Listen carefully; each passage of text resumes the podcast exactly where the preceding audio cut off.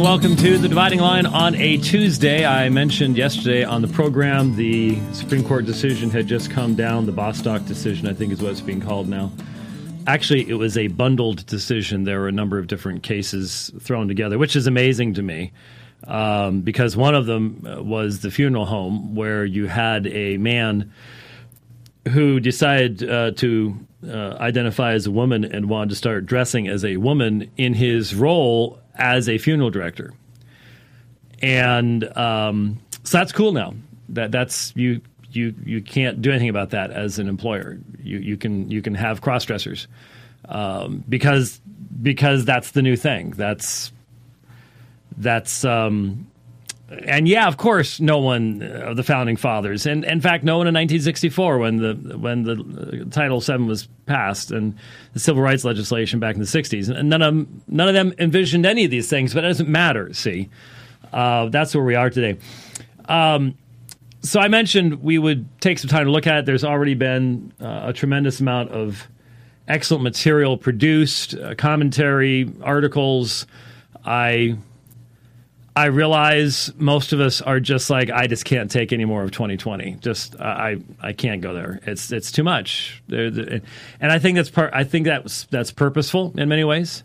Um, I think the idea is to get us all just to throw our hands up in the air and say, okay, it's done. We're we're we surrender. Um, too much, too much craziness. Uh, we just want to we want to live our lives. We want to build our families. We want to raise our children, our grandchildren uh, we don't want to. Uh, we want to be able to go to Target and and Bashas and and Kroger's and buy food and repair our cars and just live life. And we struggle with the people who have so much energy to invest themselves in destroying everybody else's lives um, because we just don't have that.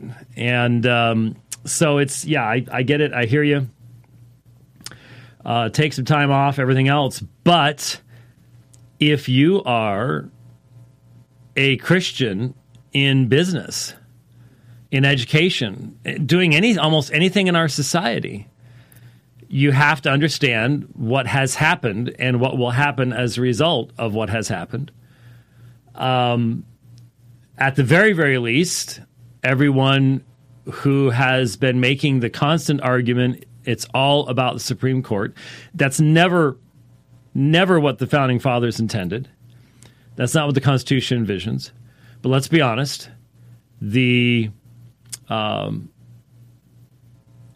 the function of our governmental system has been severely compromised by the fact that there are now enough people on the left. I'm not saying on the right because there's a difference between the left and the right the left are ideologues. The left have a fundamental goal of the recreation,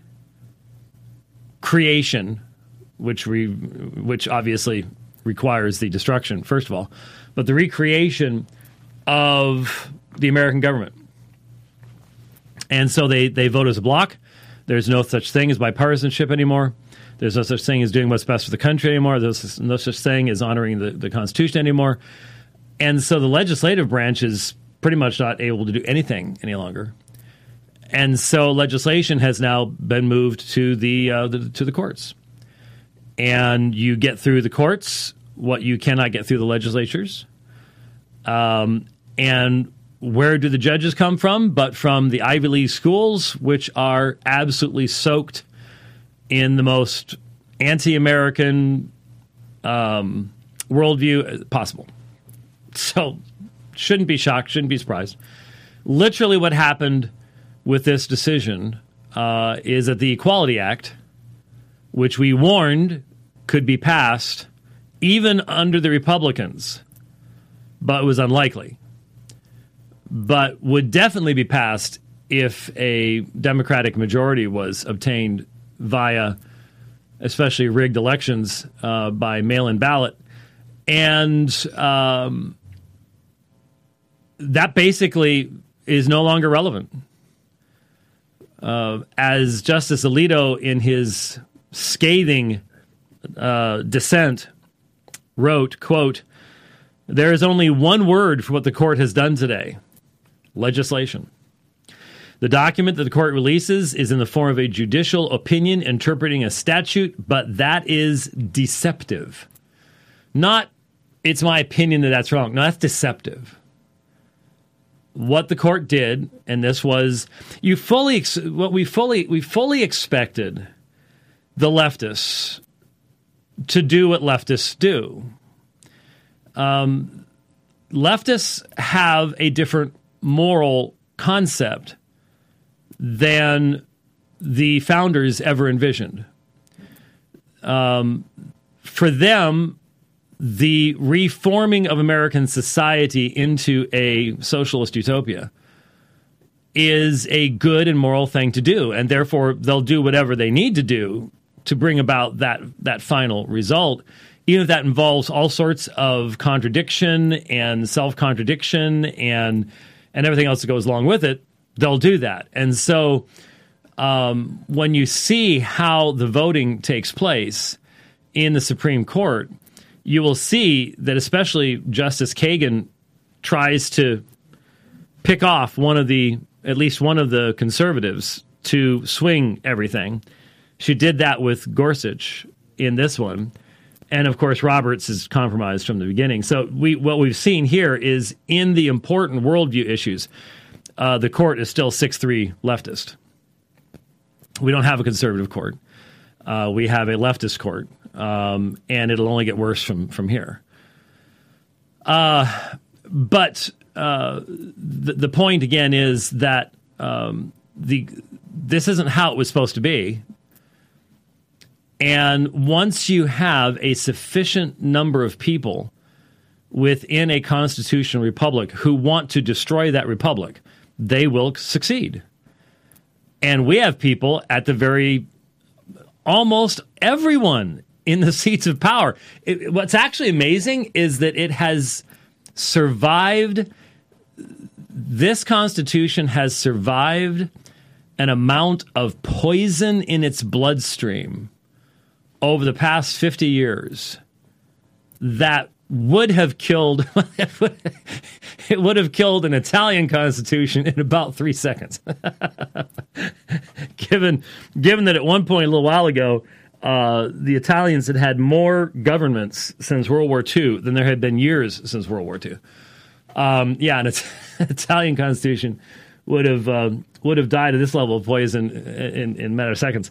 Um, so give them credit, but no one can design a governmental system that can survive the fundamental treason of pretty much everyone that is that is elected to positions of authority within its system. It has to assume that the people participating want to keep it going, and that's not the case anymore. That's not the case anymore. And the reason is a worldview issue. And that is seen in this decision. We now what if if you read it, if you read the decision, it's available online, a number of different places. You can download it. Uh, if you read the decision, what you read is Gorsuch um, playing word games. Because, look, no one seriously believes that in 1964, anytime in the 60s into the early 70s, uh, even when other legislative work was done on, on all of this on the statutes, um, no one believes that they had in mind or intended to say that by banning discrimination based on sex, that this had anything to do with homosexuality, and certainly it had nothing to do with transgenderism. Um, homosexuality was still illegal in a large number of states at that point in time. Um, transgenderism was considered uh, a mental disease and should have remained in that consideration because it is. Um, but th- th- there's just no rational human being can possibly believe that A, the founders would have for a second envisioned any of this or felt that anything that they had written could in any way, shape, or form be interpreted as having room for this kind of, of legislation and thinking uh, and the violation of the created order, because that's what it is. Um, And then, secondly, no one in the 1960s uh, had this mindset either. This is not what was being voted for. The, the president who signed it wasn't thinking this. And so you have a modern uh, Supreme Court redefining the meaning of words so as to expand past legislation they, and because this was wasn't co- going through Congress it, it wasn't going to make it through the Senate and so legislating from the bench usurping the authority of the legislative branch fundamentally undercutting not only the societal norms of the United States, but the governmental structures as well. And like I said, I think I think John Adams and others. You've heard the quote from John Adams: "The Constitution is only sufficient for a moral and religious people. It is, is wholly insufficient for the governance of any other." He's exactly right about that. We are no longer a moral and religious people by any stretch of anyone's imagination. The deists amongst the founders would say that. The deists would be astounded at the utter lack of moral fiber, let alone the completely non theistic perspective uh, that is present now. And so it's it's not at all surprising. So what you find is you find Gorsuch playing word games to try to literally call this a textualist argument when, and and in the process, I, I, mean, it's it wasn't as childish as the Kennedy, uh, as Obergefell's, uh, as that uh, uh, majority opinion was. It wasn't as feely feely, you know, emotional. What about the little children stuff that you had in Obergefell? But it was still incredibly sad to read. I mean, you when you listen when you listen to an argument like this, and that's what that's what a that's what the two sides of this issue are. It's it's a debate. It's an argument. When you read the, the majority side, it is strained and easily refuted, and Alito tore it to shreds, um, without without hardly any difficulty at all. Um, uh, Justice Thomas joining with uh, with him um, even just going point by point, even even the times that he attempted to say, well, certain dictionaries say this and certain dictionaries say that. Everybody knows exactly what was meant by discrimination on the basis of sex. Now, I would say that we planted our own seeds back then of our own destruction by getting the government involved in things that the government wasn't supposed to be involved in in the first place this whole issue of discrimination, the very term goes back to the Latin. And the funny thing is, the function of a court is to discriminate. it's just that's just you're deciding between different things. That's what discriminare means. Um, so we we sort of have have been building our own coffin for a long time. Um, as the government has gotten bigger and bigger and bigger and intruded into things that that were never it was never intended to intrude, intrude into. Anyways, and now we have this entire worldview on the part of many many people, um, where if you have something that you feel needs to be done, well, the government has to do it. Uh, that that that behemoth, once the government starts growing, it'll never stop. It just it, until it eats itself. It has nothing left to, and it feeds upon the citizens and feeds upon their liberties and their freedoms.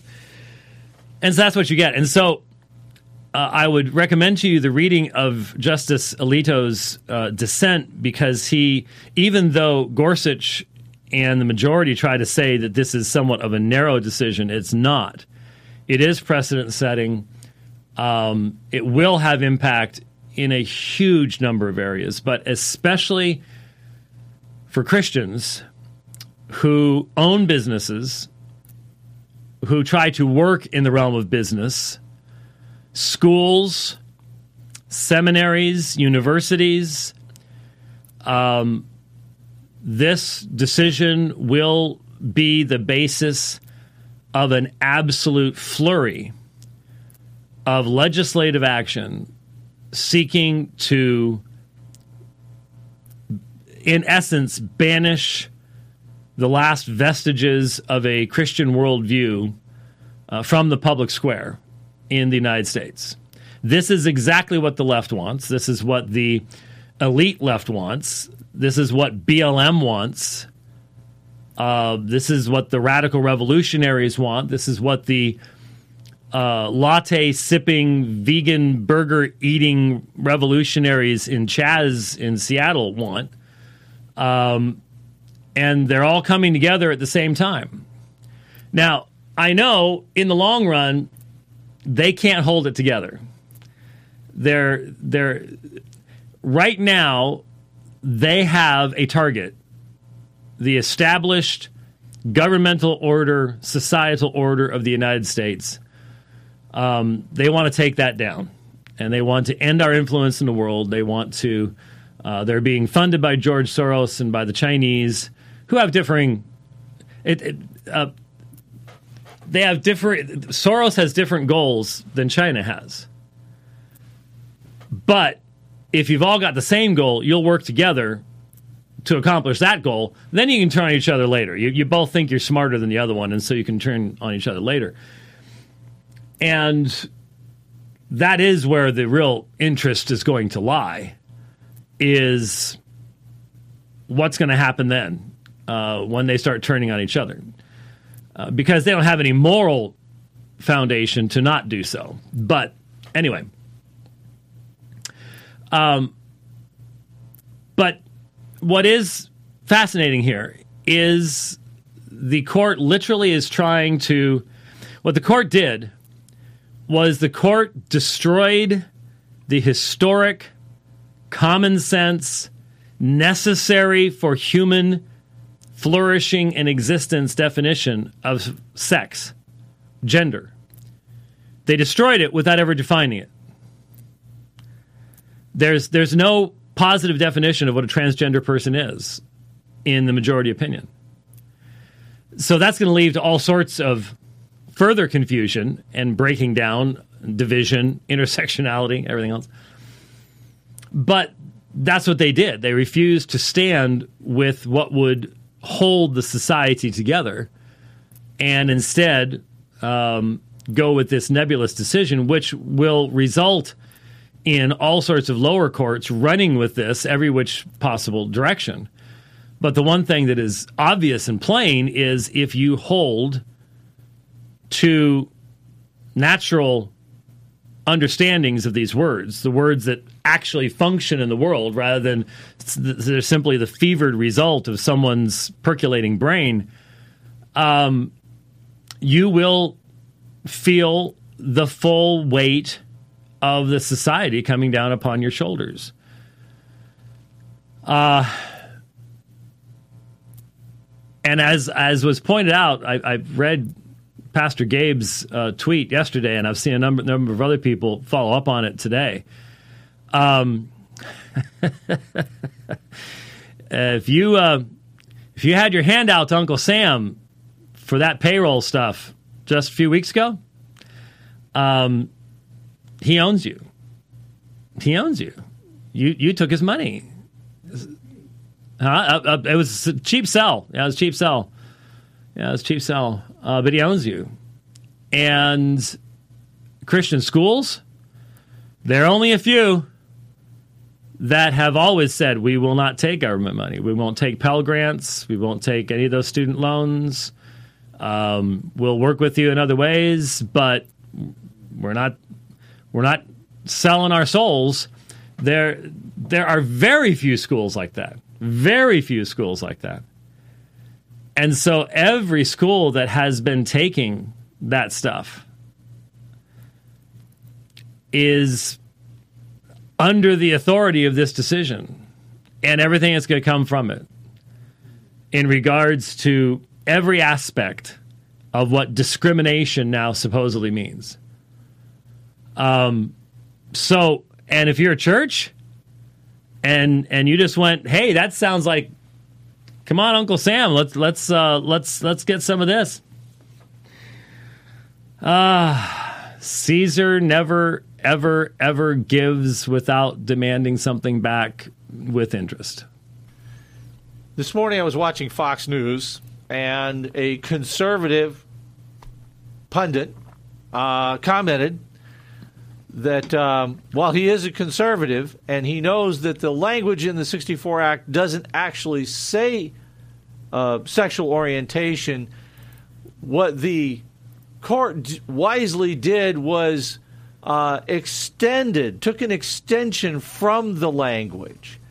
And he thought it was a good decision. And I'm listening to him and I'm like, do you, do you hear yourself? you're you're basically admitting to the fact that they're inventing this stuff. They're inserting words and thoughts in there that were never intended, and you think that's a good thing. Yep, they do. Uh, it doesn't. This is not a conservative leftist split. Sadly, um, this is a worldview issue, and that's why um, Trump's response was, "Hey, that's fine, no problem." It's been obvious. It's been plain. It's been clear that Donald Trump as an individual does not have a worldview issue with trans- transgenderism, homosexuality, any of that stuff. That's his worldview. He's a New Yorker, and uh, New Yorkers have been diverse for a very, very long time, is how they would put it. He has no issue with it. There may be people in his in his um, administration that do, but he doesn't, and that's that's plain, that's clear. Um, there really, there are very, very, very few people in positions of high authority that have any concept of the long term impact of the degradation of the worldview that is necessary for the Constitution to function. And you know the left just wants to get rid of all of it because they don't want to see the constitution function. They want to see it turned into a into a mashed potato so they can just form it into whatever they want. Um, but the people pretending that they actually recognize the importance of the constitution if they are secularists they have no they have no mechanism for defending it outside of pure traditionalism um, and that's what i was going to say is not only do you have trump in that situation but um, I noticed. Uh, where did that go? Where did I put that? Uh, oh yeah, here it is. Um, Uncle Gary, uh, Uncle Gary DeMar, uh, put up an article uh, recently. Uh, well, t- this morning actually, um, talking about um, the home church of Gorsuch, Judge Neil Gorsuch and his family, have been sitting under the ministry of Reverend Susan Springer, who pastors St. John's Episcopal Church in Boulder, Colorado. And let me tell you something. I know Boulder, and uh, there there are some good believers in Boulder, but Boulder Boulder is is deep, deep, deep blue. Okay, it ain't purple. It's deep blue, yes. My wife's from Boulder. Did you yeah. know that? And the interesting thing about the downtown shops in Boulder, I think you and I have actually walked those. those I've been together. there. You know what it reminds me of? Well, after I after I came down from the high that I got from walking down the streets in Boulder, Chop. What? Chaz. Yeah. Seattle. Yeah. It it's it's that I think they moved to yeah. Seattle yeah. is what I think it. yeah, that's Boulder. Because you go there and it's like, oh, that's life. That's the way it is. Yep, well, that's, high as all get out.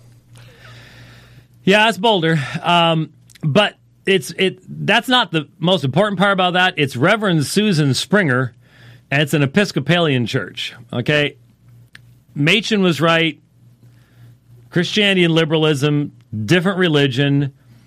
Um, and this church is as leftist as you can as you can get. It's it's way way out there, and so what what do you expect? Um, heresy has results. Heresy matters, and for a long time, a lot of us have just sort of looked at the liberals and just sort of chuckled at how absurd they looked in their rainbow frocks with their women preachers and their trees walking in to uh, do environmental church services and and we and and their numbers crashing, disappearing. I mean, the Episcopalian is the dodo of the theological world. It will it will eventually disappear. But this shows you the damage that it can do on its way out.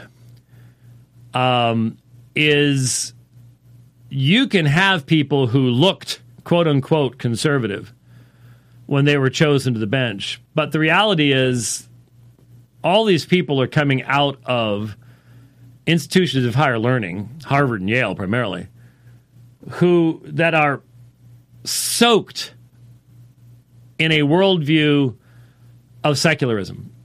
And I posted something this morning, and I, I bet, I bet a lot of people when I posted this this morning uh, were like, "Oh, yeah, come on, really?"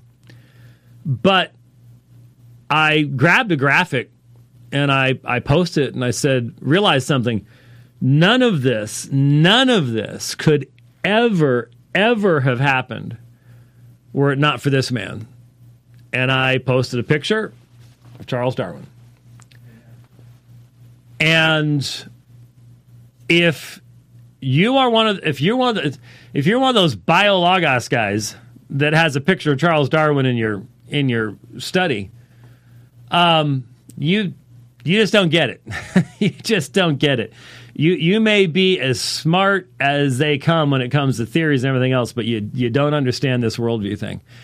None of this could have ever happened in the world before Darwin. Um, that doesn't mean you didn't have ha- homosexuality and things like that beforehand. You you did, but you did not have this idea that what we think between here and here creates reality.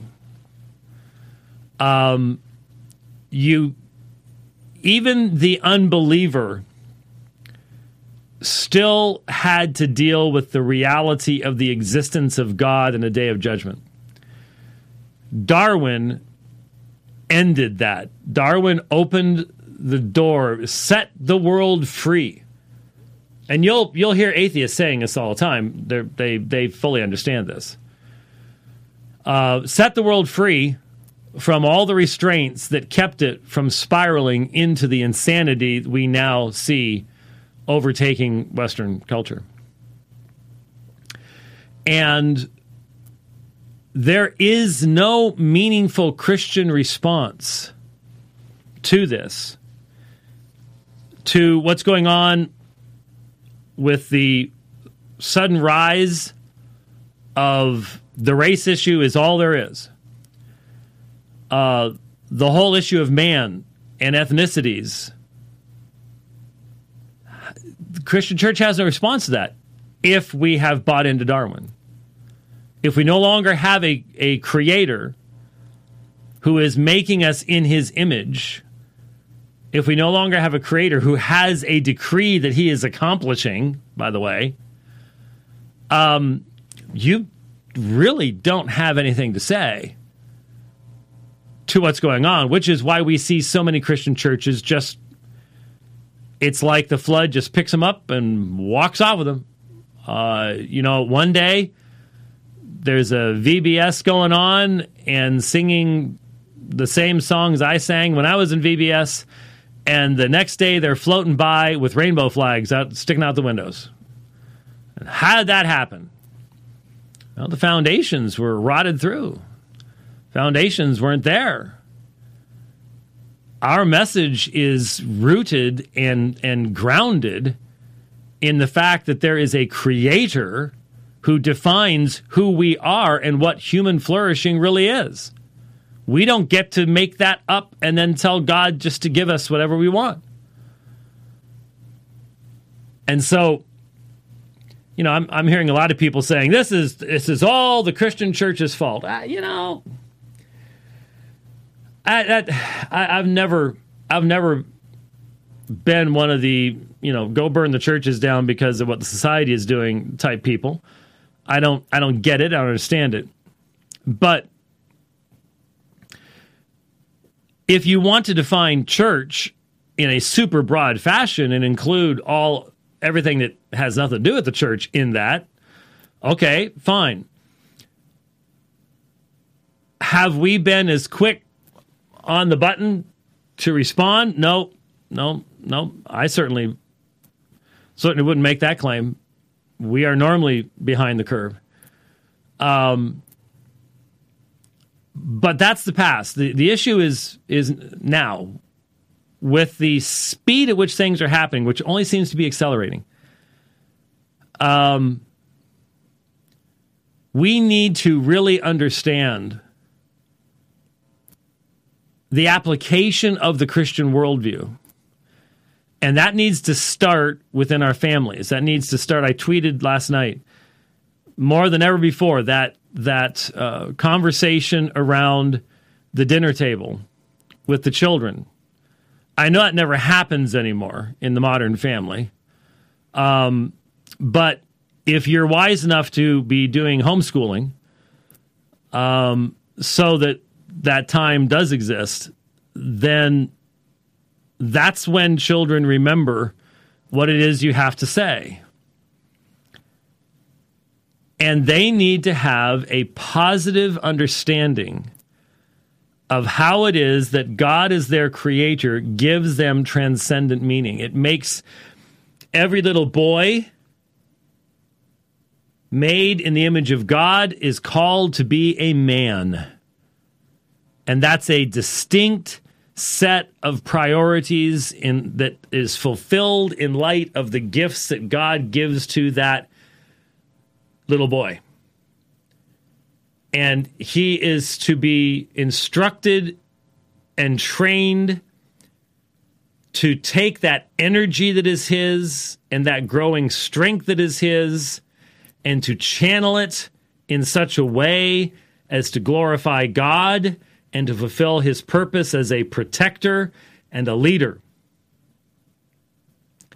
And that little girl is to be taught that it is good to be a girl, that she would want to be a woman, that she would want to be a godly woman, that she would want to be a wife and a mother, and to nurture her own children in the fear and admonition of the Lord and that she has transcendent meaning, transcendent value before God. That she is created in God's image and she has purpose. And that the world will seek to steal that from her by lying to her in so many different ways. In so many different ways. This has to be illustrated, it has to be modeled, it has to be made so very clear. And then we seek to communicate that reality to others around us. And right now, we still have those freedoms, but we can see. If you cannot see what's coming, if you cannot see the daily deluge of examples of people losing their jobs for saying things that would have been barely controversial six months ago. People get ready to be maligned. In, in, in the same way that Christians were maligned in the early church. The Christians, the early Christians in those first that first century, they were accused of cannibalism and all sorts of sexual debauchery. They were called atheists. They were said to be uh, uh, basically opposed to the peace of the Roman Empire. They were seeking to overthrow Caesar. There were all sorts of lies, lies told about them. And you read the second century apologists, and they're constantly referring to stuff and refuting stuff that we, we're like, why are they spending so much time on this? It was because of the constant public slander that was aimed at them. And so they had to respond to these things. That is what will is already happening to us and is only going to increase. So we'll have it from outside the church, but one thing that is different um, now is that we will have it from inside the church too. You didn't have the apostate Christian church. You did have false teachers, but they were abused by the Romans too uh, in in those first few centuries. But now we have a different situation where you will have the apostate church joining in, and you will have those within the church. They may not be a part of apostate groups, but they are within the church, and they will seek to sow confusion and to attack. And so, what we call Christian cancel culture will be upon us. Um, things that were unthinkable just a matter of months ago will become normative. Um, if I go speak at a church someplace, there there have already been times in the past for normally narrow reasons where um, people would contact the church and say, you, you know, you shouldn't have that guy in because he's this and he's that. That's just going to become the norm. That's just going to become. Uh, you're going to be accused of being uh, bigoted, racist, racist, bigoted, bigoted, racist, racist, bigot. They don't really have a whole lot of, of stuff, but they repeat it loudly and and scream. It's a little bit like that that awesome video of the uh, the chick and the cops in uh, where was that? That these the, the look at the if they had tried to get an actor to play that cop, they couldn't have gotten anybody to do it any better than that cop did. Because he's just look, and he's just got that face that's just sort of like, really? I mean, every time you talk to us, you're just insulting us. Don't you think there's something wrong with that? And then she just starts screaming, and the look on his face is sort of like, huh. just, yeah, bye bye. We'll see you. We're, we're, we're leaving now. Um, that's the the cops get it all the time. We're gonna we're gonna get it all the time too. And and and, and see the thing, I'm in trouble here because. I look at a woman like that and I go, "You're not. You are not even living up to being a human right now. You are. You are literally your mental functioning here is below the level of humanity my cat is more rational than you are. And so I have more respect for my cat than for that woman who just sits there and starts screaming. Uh, my cat is careful when crossing the road. my cat's thinking about the future. You know, uh, this person isn't even up to that point, and I, I really struggle when people turn their minds off and and just let their emotions run wild. I yeah, that's my that's my weakness right there. I will I will I'll admit that. But anyway, um, this is coming. So I'm sure it's already happening, but uh, pressure will be put on every Christian publisher to censor. We will end up going to smaller and smaller publishers over time. Uh, Amazon will start getting rid of our books especially books on homosexuality, transgenderism, you know, things like that. Anything that holds up any type of biblical moral norm um, will end, end up being compressed. But even they will be put under attack, and and there there there will be calls for. Well, they shouldn't be allowed to be on the internet, and so they should be banished from the internet. And so we need to find out who, you know, who's hosting their websites. And I mean, these people, the other side are totalitarians. There is there is, they have one goal, everyone has to believe the exact same thing. There can be no dissent. There can be no, and there's no debate either. There's no debating these folks. None. It can't can't be done. Not allowed to be done. The very fact that you would try to debate is considered to be a horrific, terrible thing. Now, I'm watching the clock going by very, very quickly here. Thank you. Um, Tucker Carlson mentioned a Rasmussen poll that said that Black Lives Matter had a 62% approval rating in the United States right now. That is astonishing to me. That is astonishing to me. Um, I'm not sure if we can.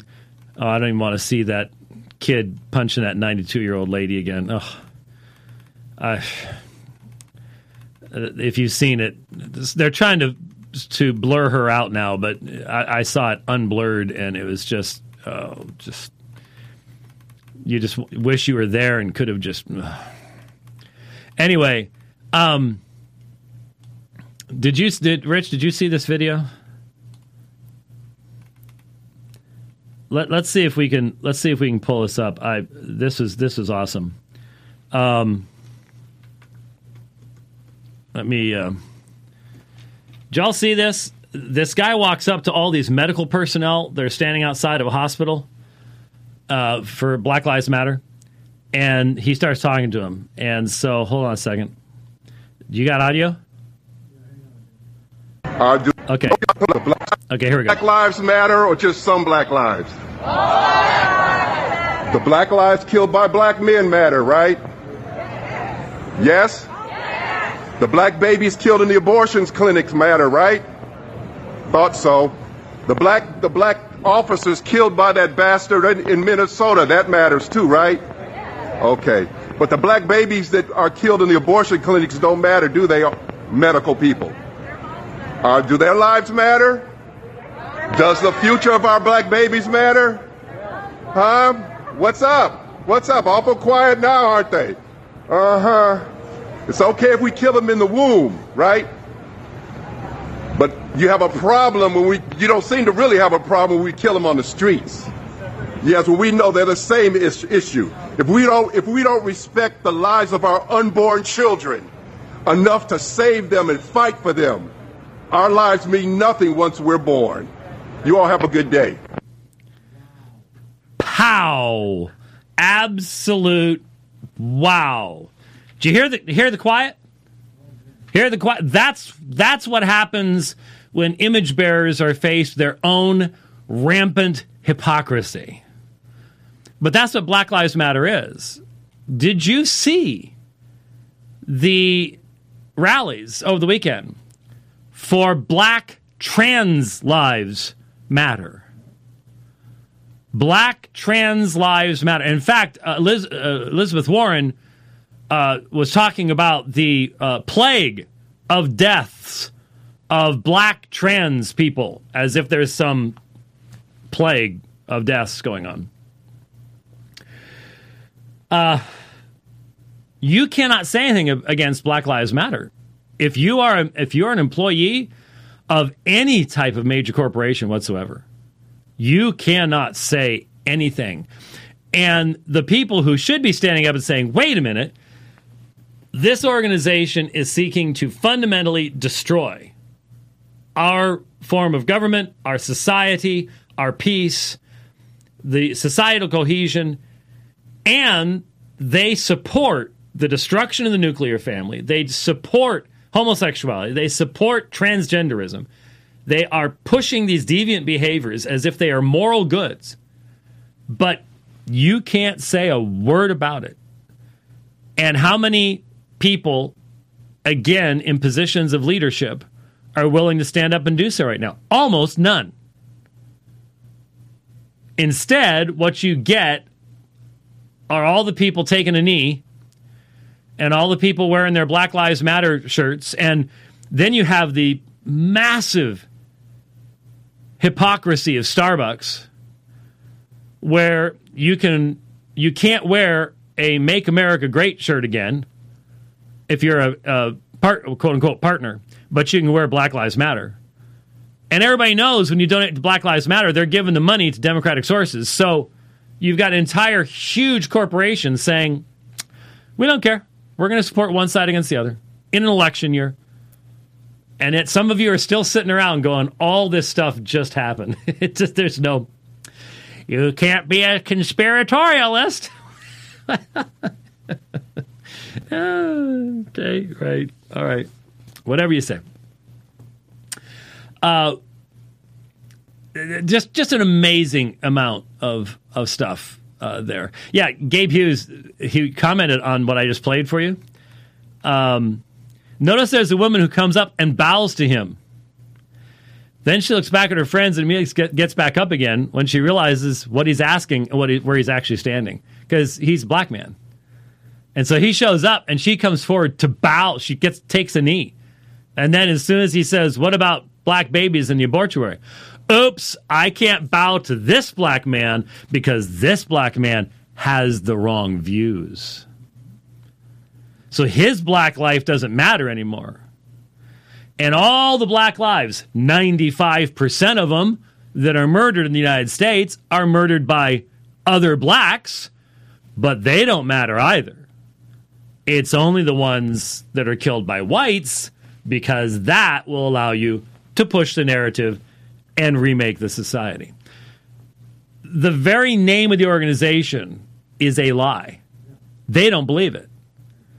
And their promotion of a lifestyle that destroys black people, transgenderism. How, what's what what is the increased amount of suicide amongst transgenders again, and amongst homosexuals again? Uh, you, what, what what's your stand on abortion? Yeah, okay.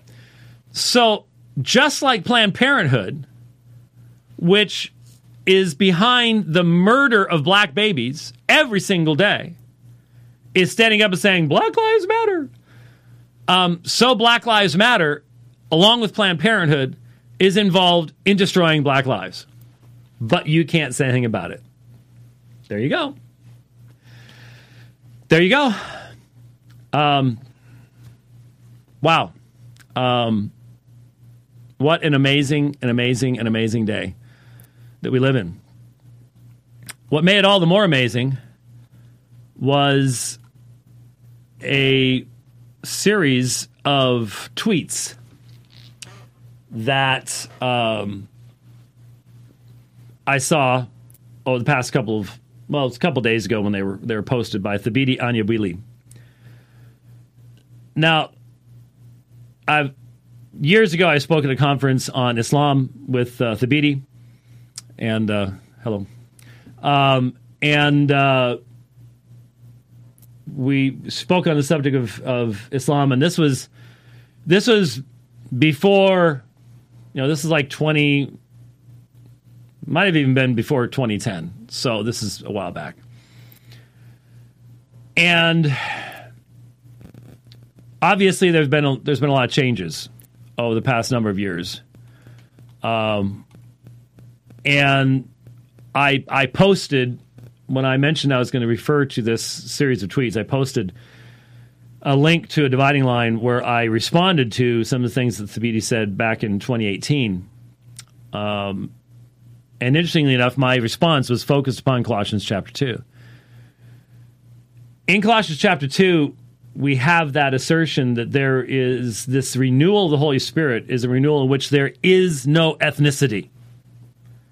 There is no Jew nor Greek. There is no Scythian or barbarian. These are ethnicities. They would have been known to the church at Colossae. Um, that's what I was focused upon. And so when I first read one of these tweets, I had to find the thread because I'm going, no way. No way. But it said what it said. So here is what now, now I, I, believe he is a Together for Gospel board member, as I recall, or Gospel Coalition board member. I'm sorry, Gospel Coalition (TGC). These acronyms, they all start with T. Um, if he's not now, he was at some point. I think I could be wrong about that. I don't keep up with things like that very much. He says, There's something I've been trying to find words to express for some time. I'm still not confident these are the words, but I will use them and ask you, dear reader, to receive them as best as God's grace will allow you. I'm still grappling for better expression. I'm grateful for the many white brethren in Christ who have expressed genuine concern and weariness about recent events. I appreciate the expressions, and like many, I draw some encouragement from them. Please don't stop, stop sharing how you feel. A lot of expressions of empathy are addressed to African Americans as brothers and sisters in Christ. A welcome that I think it should have been I welcome that recognition of our kinship in the Lord, especially when a number of other professing Christians weaponize and politicize that kinship to deny justice. But it must be said, and here's where I struggle to find the correct words, that the site of our struggle is not our shared Christian faith. Therefore, expressing Christian solidarity falls short of the kind of solidarity that's needed in the moment. Let me just repeat that. Therefore, expressing Christian solidarity falls short of the kind of solidarity that's needed in the moment. To put another way, George Floyd, a Christian as I understand it, was not mistreated and killed because he was a Christian. Breonna Taylor was not killed because she was a Christian. Same for Ahmaud Arbery. The man in Central Park was not threatened because he was a Christian. So these are different issues that have come up over the past number of months. Vast differences between each one when you really think about it. Vast differences between each one. But they have been woven into a single narrative. You could have if you wanted to, woven a different narrative for a different ethnicity with an equal number of examples. But no one does that because that's not the narrative right now. That's not what is succeeding right now. They were killed or threatened because of the country's attitude toward black people. The site of the struggle is anti black sentiment, discrimination, and injustice. Therefore, the solidarity most needed is with black people as a people, Christian or not. I want you to hear this. This is from a Christian pastor. This is from a Reformed Christian pastor.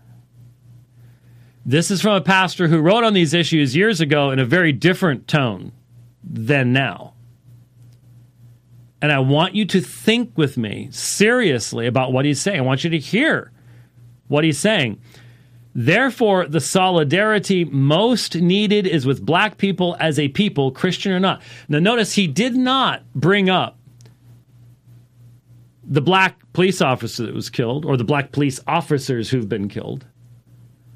He does not bring up the thousands of blacks shot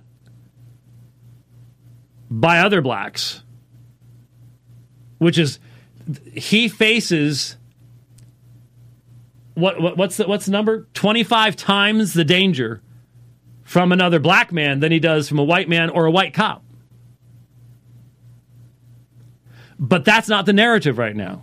That's not the narrative that is repeated over and over and over and over and over and over and over again with such repetition and force that the facts that's why that's why the president of the Southern Baptist Convention can sit there in his presidential statement and say, "Let's not talk about statistics. Let's just talk about the burdens that our brothers are feeling." Well, what if those burdens are created by the excessive repetition of a false narrative that is simply not balanced? That doesn't help them or anybody else. But you can't do it. Not today. And here you have a Christian minister saying, therefore, the solidarity most needed is with black people as a people, Christian or not. My friends, from a Christian perspective, there is no such thing as a people outside of Christ. What are they bound together by? Only by their skin color. They don't all have the same background. They didn't all come from the same place. That is a myth. That's not true. Everybody knows that on the factual level, just not the feelings level. How, how are the black people a people when they are in rebellion against Christ and against his law, and more than any other group in the United States kill each other? How is that a people? Is that not a fact? It is a fact. So how do you how how can a Christian talk about creating solidarity with a divided people who are preying upon themselves. I know some people from various ethnic backgrounds are attempting to express precisely that solidarity with black people as black people. I am grateful for that. But I want Christian brethren to realize that emphasizing Christian solidarity misconstrues the struggle. I thought that from a Christian perspective, the struggle is to communicate to all people, but especially in this situation, to black image bearers. To that young man, I just mentioned as I was scrolling by because it showed up again. Did you see it today?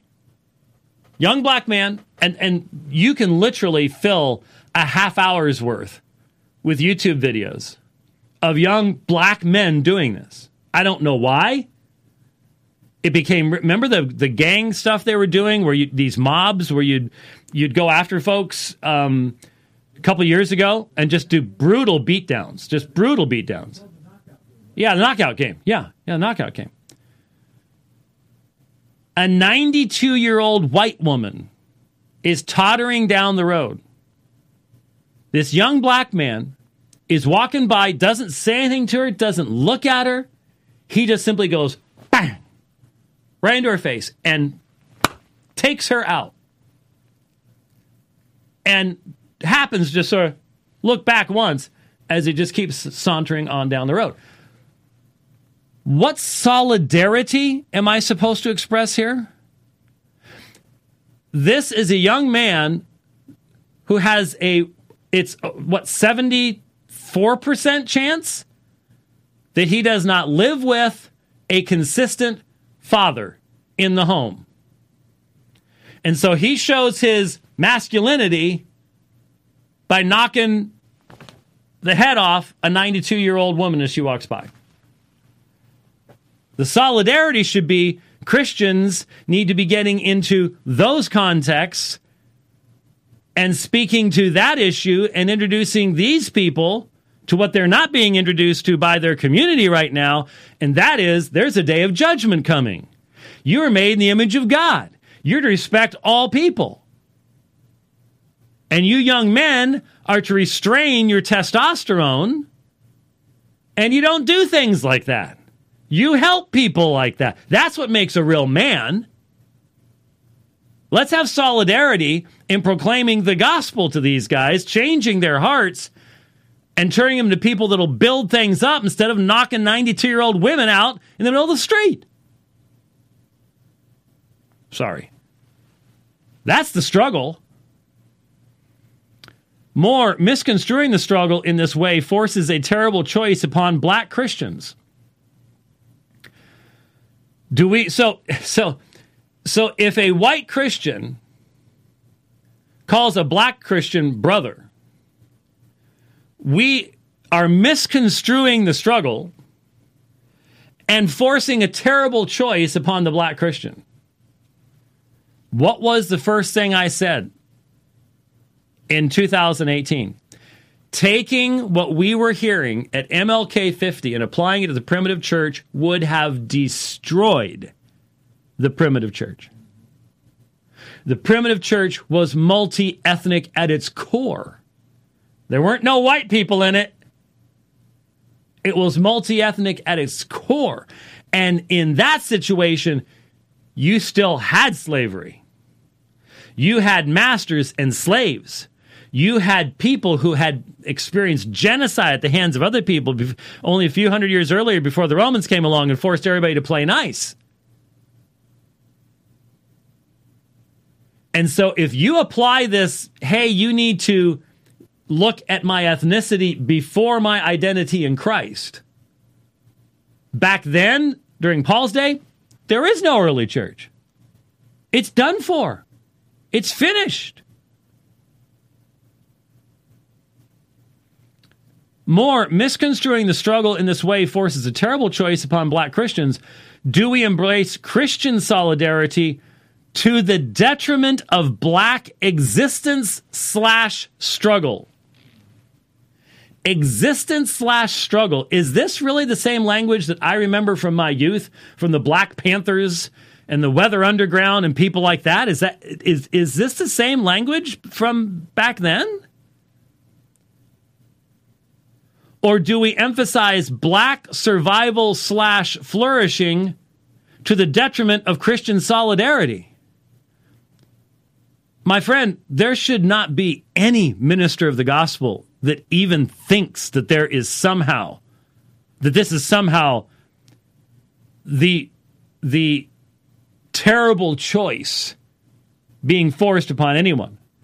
This is why Christian identity has to be the only consideration.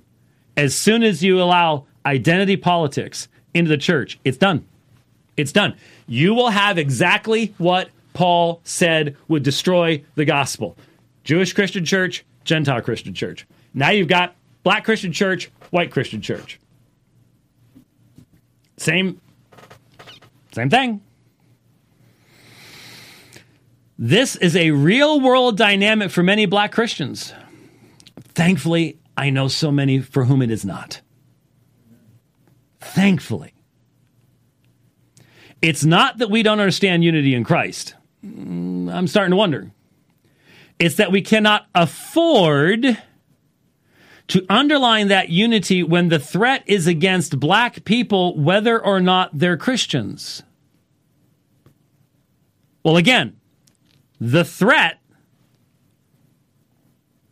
for the vast majority of black citizens in the United States comes from black citizens in the United States.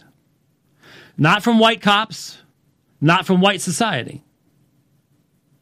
For the vast majority, shootings, murders, rapes, vast majority performed by blacks against blacks. That's again, there isn't a question here. This is just simply a fact. I know it's not the narrative. I know it's not what's in it's in not not what is repeated by all sorts of folks, but this is the reality.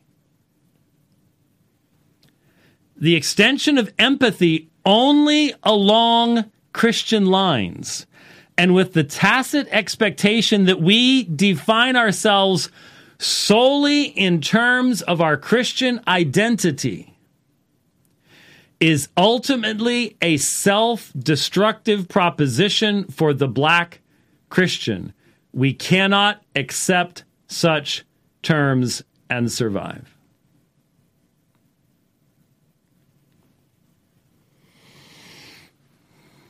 Do you hear that? This is what identity politics does.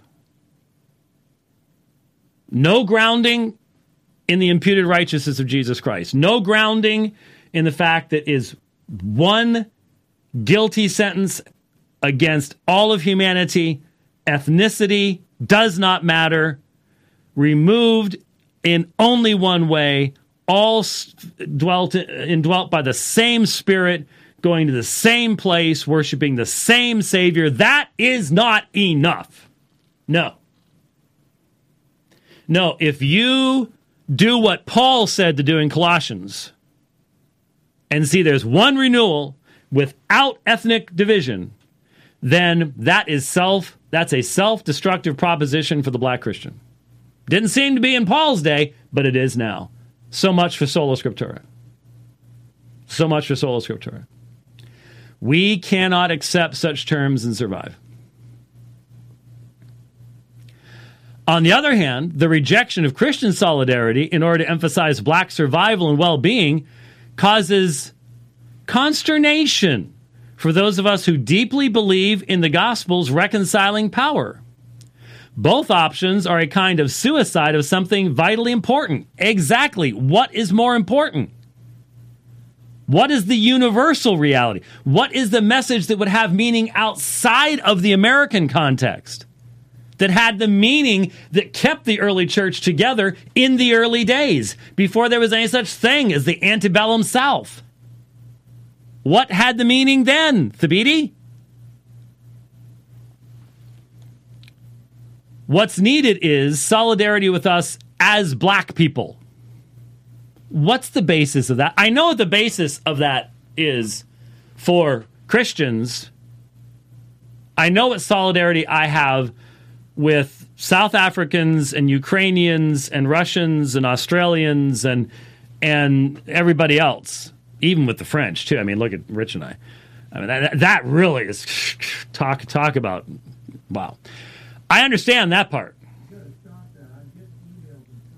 You're getting Google will translate the emails you're getting in French for you just fine. Um, uh, I understand that solidarity. I get it. What's my what solidarity am I supposed to have with you as a black person? I'm not a black person. I, I don't have that experience. What what do we share together? Even our humanity is in the image of God. How am I supposed to import identity politics? I understand how to import Christian identity in Christ. He's the God man. We can all be united in him. I get that. This philosophy of man doesn't provide me with any foundation for solidarity to begin with. Number two, you're emphasizing solidarity with black people to such an extent that we're in turn free to accept and emphasize solidarity in Christ. Get that? Before you can have solidarity in Christ, there's something else you have to do. Have we read Galatians recently? We can have solidarity, but you got to be circumcised first. How is it not? We just had a Christian minister say, you got to, st- if you want solidarity with me, there's a first step first. Then we can have solidarity.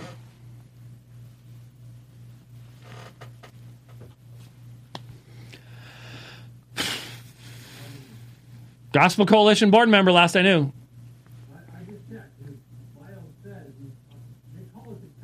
The council, council member.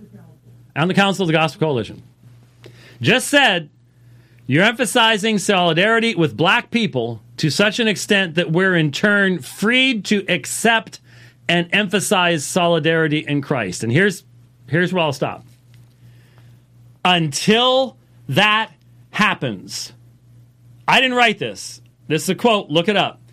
Until that happens, we'll have to choose black solidarity before Christian to live.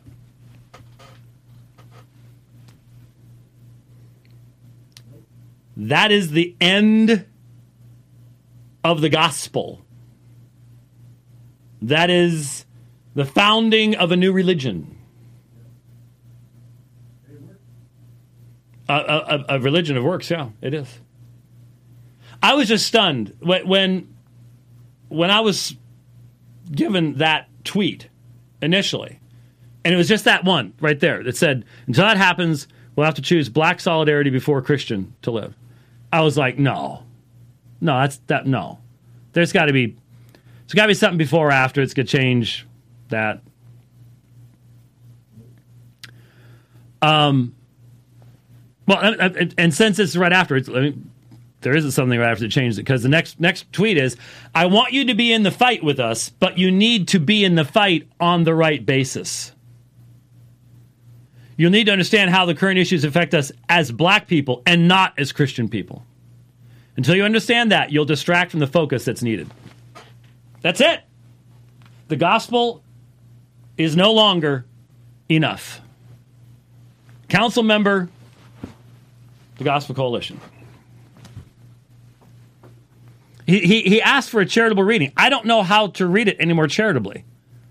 I'm reading it theologically. And I'm stunned. I am absolutely stunned.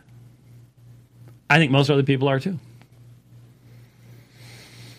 I'm just one of the few people that will actually say it publicly. Be, and we will take, oh my goodness, we'll take so much heat for daring to point out that identity politics destroys Christian unity. It destroys it. It's a theological heresy. Theological heresy. I hope the Thabiti will see that he has allowed the emotion of the moment to create a tremendously dangerous and false narrative that he has promoted.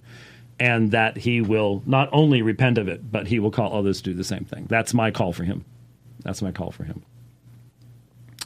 Okay, uh, got a few minutes left before the bottom of the hour when we are going to wrap up. I want to answer a question that has been asked of me on a different issue. I have spoken with um, Dr. Hartley, Donald Hartley, about possibly coming to the program. We'll do a further discussion of this. But I want to turn your attention, if you could, to Paul's second letter to the Corinthians. Um, we'll start in verse two, and uh, let me let me um, do the big text thing here because I do want to point something out. Uh, Second Corinthians four two. But we have renounced the things hidden because of shame, not walking in craftiness or adulterating the word of God but by the manifestation of truth, commending ourselves to every man's conscience in the sight of God. And even if our gospel is veiled, it is veiled to those who are perishing, in whose case the God of this world has blinded the minds of the unbelieving, so that they might not see the light of the gospel of the glory of Christ, who is the image of God. For we do not preach ourselves, but Christ Jesus is Lord, and ourselves as your bondservants for Jesus' sake. For God, who said, Light shall shine out of the darkness, is the one who has shown in our hearts to give the light and the knowledge of the glory of God in the face of Christ. Uh, so, um, what is the issue? The issue is in 2 Corinthians 4 4, and we've discussed this in the past. I don't know. I don't know if a search uh, on our fancy dancy new wonderful website would uh, pull this up. Um, but we have had a discussion of what this means. Over here on the right, we have um, in which plural, so in in whose case, ha theos to ionos tutu, the god of this age, this age tutu, has blinded the minds of the unbelieving, aista, with the result at, so that they might not um, see, but it's actually be enlightened, as in uh, coming out of darkness um, the light, photismon, of the gospel of the glory of Christ, who is icon to Theou, the image of God. And the majority uh, interpretation of 2 Corinthians 4 4 is that Satan is being referred to as Hatheos, the God of this age. And that is primarily because of the use of two ionos tutu. This age, this age is is said to be the age of the um, power of the uh, of the enemy of God, and so on and so forth. And so, um, and then you have this idea of blinding the minds of the unbelieving, and so uh, most people interpret it that way. Well, Dr. Hartley pointed out, uh, who he's done. He, I had the book in here, and I took it back um, he has a monograph on this section, on this, as I recall. And then I, I found, I looked all over my library, I could not find that one. I did find uh, the work on Isaiah chapter 6 and the judgment passage that is found there. And if some of you remember the back in January, before the whole world went nuts, um, I preached a couple of times, once in New York and once at G3 and then once at Apologia. So I did it three times in about a month. I preached from the Greek Septuagint from Isaiah chapter 6. And one of the things you have to deal with there in Isaiah chapter 6 is the, um, the judgment narrative of God blinding so that people will not repent. It's judgment coming upon a people. And Dr. Hartley suggests that that's actually what we have here in 2 Corinthians 4 4. This isn't Satan. This is God blind to the minds of the unbelieving. Uh, just as you have in Second Thessalonians, where those who refuse to love the truth are um, uh, cause to love a lie. And it was God who did that at that point as well. These are judgment passages and should be understood in that way. Now, part of the specific question that was directed to me has to do with the forms of the word God. And you will notice that we have here hatheos. Now, hatheos is the nominative singular of the word God. So, uh, if you go back to the Septuagint, um, in fact, let me let me show you this. I'll go back to um, the Septuagint and Genesis one one. There it is. Um, so, uh, Bereshith bara Elohim et hashemayim et haaretz. In the beginning, created God the heavens and the earth. But in Greek, NRK epoiesin hatheos tan uranon kai tengen. So, Elohim, the God who creates all things, is hatheos. Hatheos is the normative term for God. It's theos. Then here, for example, is theou. Theou is the genitive singular. If you were taught an 8K system, it would be genitive ablative. Most of the modern grammars use a 5K system, but same it's same form, just uh, different ways of uh, syntactically interpreting uh, each of the cases. But theou, uh, pneuma theou, the spirit of God. Now, even though it says theou here, you'll notice it's identical. Elohim, Elohim are identical in Hebrew. And in Greek, what you do with a verb, you parse a verb. A verb will take various prefixes, suffixes, can have things happen to its root, um, to uh, thematic vowels. There's lots of things can happen in the Greek language to a verb and to participles and to infinitives. Uh, Greek is extremely expressive, especially in the verbal the verbal aspects. And then in the noun forms, you decline a noun. And so you place it into its various forms. And so the first, the lexical form that you look up normally is the nominative singular, ha theos, God. And then theou would be the genitive. Theo is, in the 8K system, locative instrumental dative, 5K just simply the dative. Theon is the accusative, and the accusative is the case of direct, the direct object. So when God is the uh, direct object of a verbal action, then it'll be in the accusative. There was a vocative form, um, does appear in the New Testament, but it's very rare because the vocative was passing away at the time of the Koine period when the New Testament was written. So you'll find it in the Greek Septuagint but fairly rare in the um, in the New Testament. So there you have uh, theos as it's found in the Greek Septuagint, and obviously this means God. this this isn't a lesser God. This isn't a divine being. This is God created the heavens and the earth. Ha theos. Okay, so we can go back to, for example, John 1 1. And here you have NRK ein halagos, kai halagos ein pros ton theon, kai theos ein halagos. And so notice the word was with God. Ton theon is accusative because you're using pros.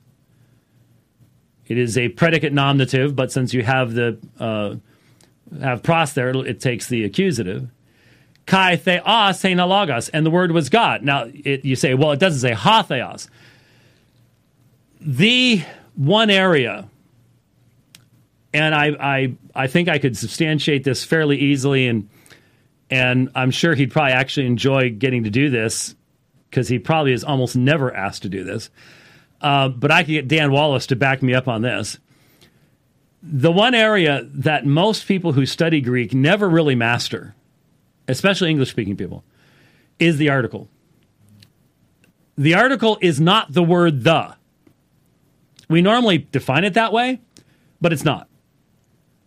The article in Greek is so much more expressive and so much more nuanced than the or a or an indefinite uses in English. Um, and the the parallels just don't follow. So when Jehovah's Witnesses, for example, look at this and go, "Oh, look, it doesn't have the article, so it's a god," that is absurd. Uh, look down here, for example, at uh, verse six. Again, agenita anthropos apostolamenos para theou. There came a man sent from theou, God. There's no article. So you are you saying that should be sent from a God? that that's John was saying there there was a man sent from a God whose name was John. No, there's a man sent from God. You do not have to have the article for it to be definite. That's just one that is just a fundamental reality of the Greek language. So up here in verse 1 when it's when it says that the word was with God, that's not that's not ah, see, ton theon means that's the true God. No, that's just simply God in the accusative form. There is no meaning distinction. There is no grammar. There is no lexical source on God's green earth that will say that hatheos means something different than ton theon. They do not have meaning differences. They are functioning differently within a sentence. That's the only difference between them and we could go anywhere. We could just we could just start walking through um, and finding places where God is used. Uh, so uh, God is used again in verse uh, twelve, and as many as received Him, to them He gave authority, tekna theou, genesthai, to become children of God, not children of a God, but children of God. But there's no article. There doesn't need to be an article. Um, uh, those who were born again by God verse 13 even to those who believe his name they are they are become children of god they are born again by the power of um, of god. So you, you, you, can just walk through uh, it's interesting. Uh, no one john 118 no one has seen god theon because it's direct object of heorakan horao no one has seen god that otherwise it would be theos. But theon no one has seen god without an article at any time. Monogenes Theos, the unique God, Haon Aiston Kalpan to Patros, the one who's in the bosom of the Father, that one has exegeted him. He has made him known. He has explained him. Um, so, uh, going back then to um, 2 Corinthians chapter 4, in whose case, Hatheos to Ionos, Ionos tutu, how you're going to understand this is going to be completely dependent upon whether you look at, for example, the use of taflao, uh, the blinding, and connect that to the judgment material in Isaiah chapter 6. Let me just. Um, thank you. Never done that before. Uh, look at Isaiah chapter 6. Um, verse 10 render the hearts of this people insensitive. Um, and notice their eyes are specifically mentioned as part of the judgment of God. Now, they're said to be dulled or dimmed uh, so that they may not see with their eyes and hear with their hearts and turn, and I might heal them. So there is a specific judgment upon the eyes in Isaiah chapter 6. And so when you go back to uh, 2 Corinthians chapter uh, 4, um, you have the same type of a darkening of the understanding and of the mind. So if you see the same judgment here in 2 Corinthians 4, then you can see why uh, Dr. Hartley and others would see that Hatheos here is actually simply referring to God the Father, uh, who is acting in judgment in this particular case. Now, can theos be used of gods in the plural? Can. Um, and was in 1 Corinthians chapter 8. So you'll notice um, 1 Corinthians 8 4.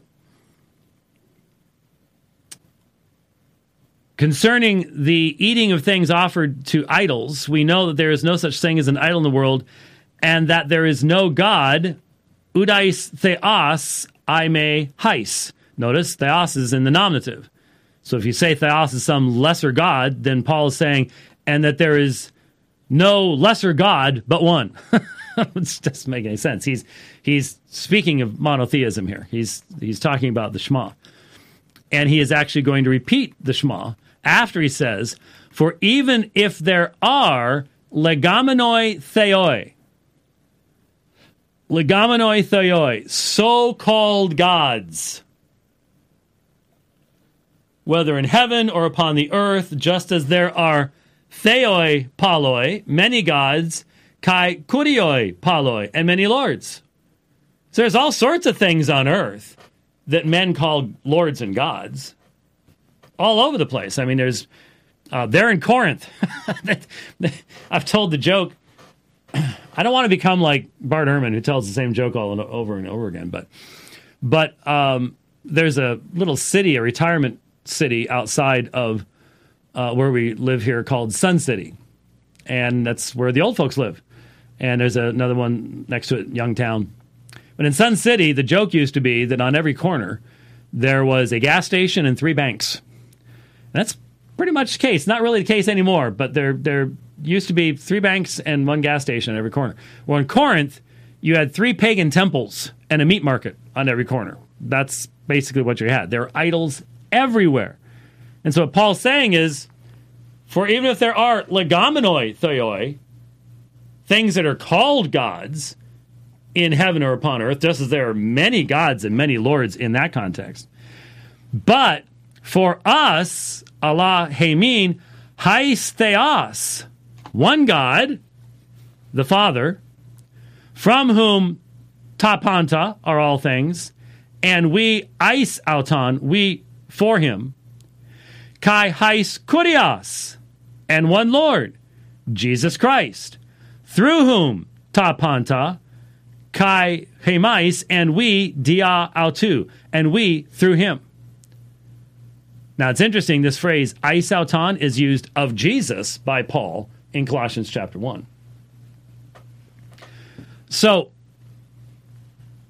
there you have the language of the Shema which is the very uh, definitional text of monotheism for the Jews. Um, look, look what we have here. Uh, in the Greek Septuagint, here is the Shema. Here it is Shema Yisrael, Yahweh Eloheinu, Yahweh Echad. In Greek, Akue Israel, Kurios ha theos hemon, Kurios hais estin.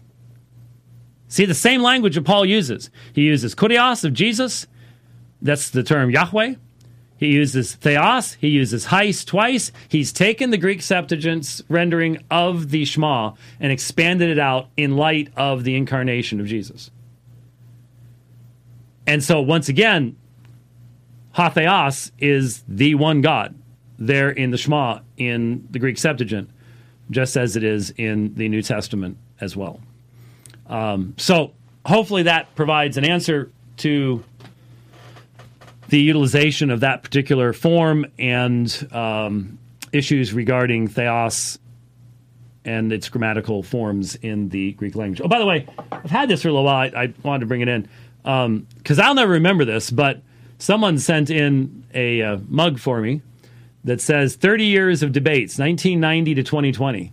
I hadn't really been thinking about that, but uh, August less than two months, uh, 30 years of debates. Wow. And then I'm a cool cat with a Coogi. Uh, the cool cat and the Coogi and the uh, Oakley sunglasses, I'm sure.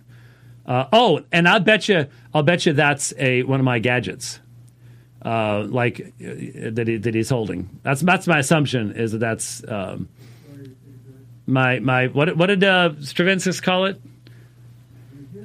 My gizmo, my gizmo. I'm wearing. I'm holding my gizmo. Yeah. Yeah, that must be. Yeah.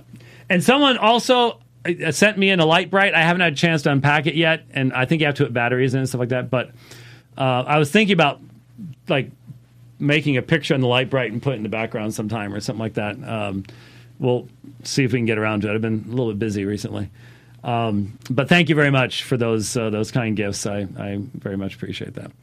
Um, all right, so lots of heavy stuff today on the program, um, but important stuff. Really, really, really important stuff. And I think that's why most of you tune in. Is we try to make sure that even when we have fun, it's still something that's edifying and will be useful to you uh, over over the long haul. So, thank you for listening. We'll be back on Thursday. Is the plan right now? On Thursday, we will see you then. God bless.